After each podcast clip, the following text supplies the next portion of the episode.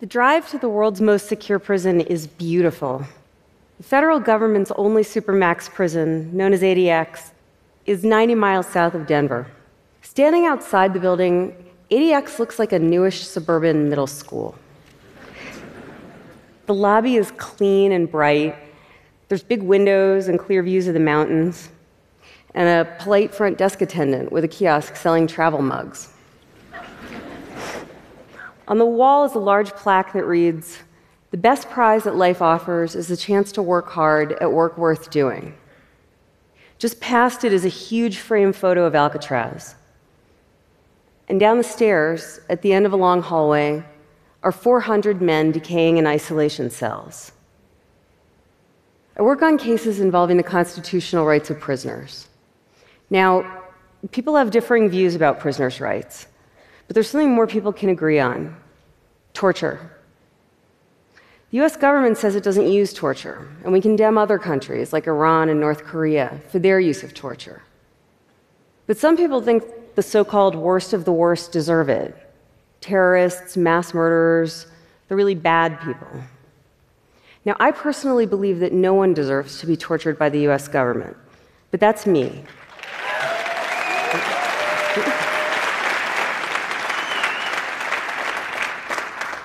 No matter where you fall, there's a few things I need you to understand before I continue. First, we do torture people here in America, tens of thousands of them every day. It's called solitary confinement. It's done in our names using our tax dollars behind closed doors. And as a result, we're undermining the core values of our justice system. Built with state of the art technology, ADX has nearly perfected solitary confinement. Each man spends 23 hours a day alone in a cell the size of a small bathroom. Virtually every aspect of his life occurs in that cell, but aside from sleeping and eating, which he does within arm's reach of his toilet, there aren't many aspects of life. Correctional officers push food trays through slots in the doors and take the men to solitary exercise cages that are referred to by prisoners and staff alike without irony as dog runs. Other than that, these men are locked in cement closets all day, every day. Two steps forward, two steps back. That's it. They can't see the nearby mountains or any trees. Nothing living, not so much as a blade of grass, is how one man in ADX described it. Some people report that after years of not looking at anything further than 10 feet away, their eyesight has deteriorated so much that they can't focus on faraway objects anymore. The isolation is so deep and profound that one of our clients would lie on the floor of his cell for hours, just hoping to catch a glimpse of someone's feet as they walked past the door of his cell. Another befriended a wasp that flew into his cell, feeding it and talking to it like a friend. Some try to communicate with fellow prisoners by yelling through the shower drains. Still, though, many of these men lost their voices after talking with us for just an hour.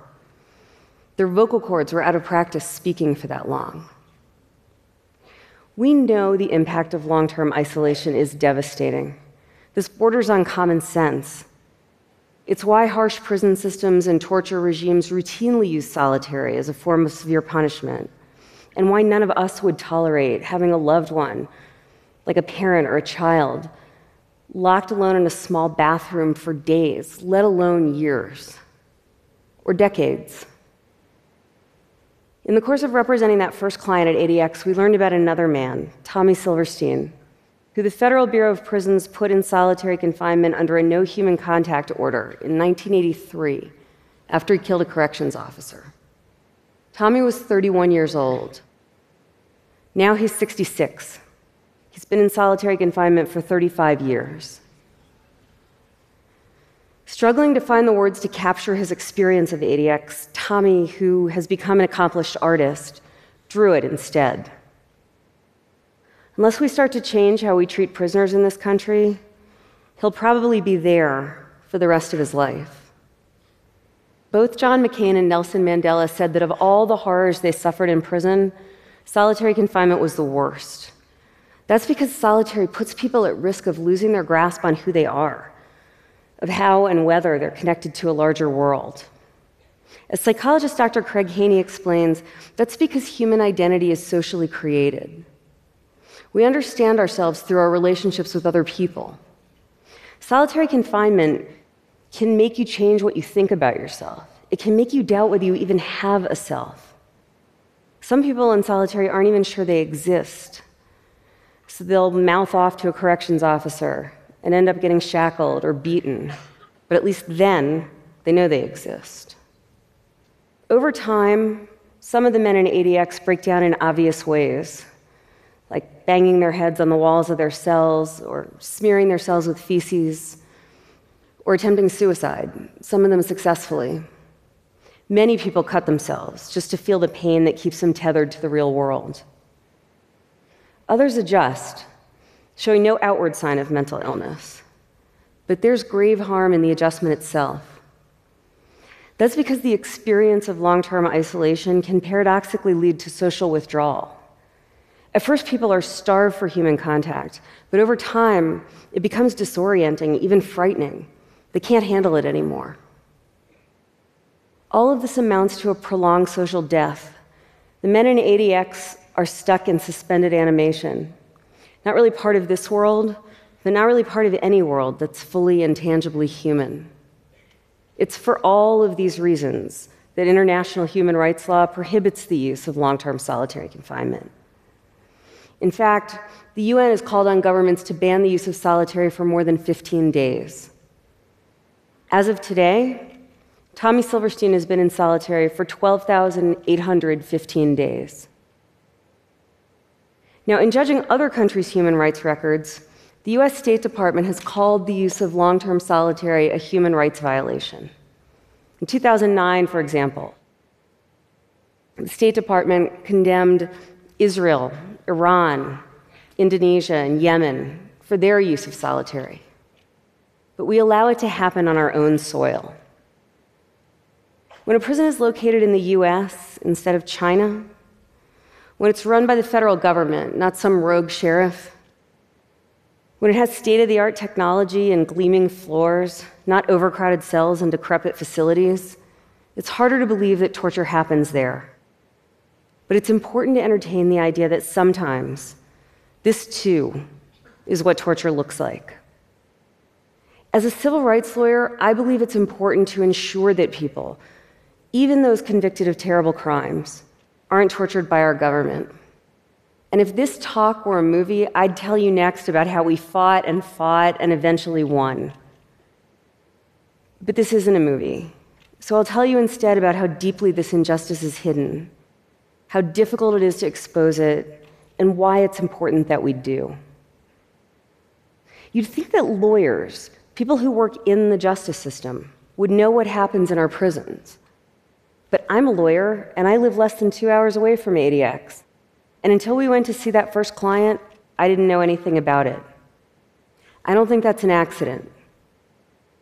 ADX walls itself off from public scrutiny. In the 25 years since it opened, it's allowed only a single visit by human rights organizations. Journalists are routinely denied entry.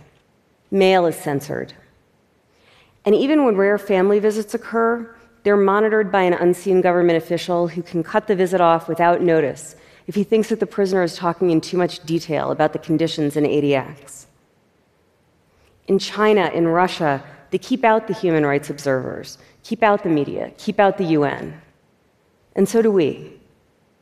ADX is, in the words of one journalist, a black site on American soil. We know that secrecy is a hallmark of places that torture. But after years of shining a light, we now know more about the conditions in Guantanamo than we do at ADX. Five years ago, when there was a hunger strike and force feeding at Guantanamo, the same thing was happening at ADX. But you probably didn't hear about it because the government gagged family members and lawyers from talking about it. But here's the thing the American criminal justice system is supposed to be transparent. And before someone gets sent to prison, that's largely true.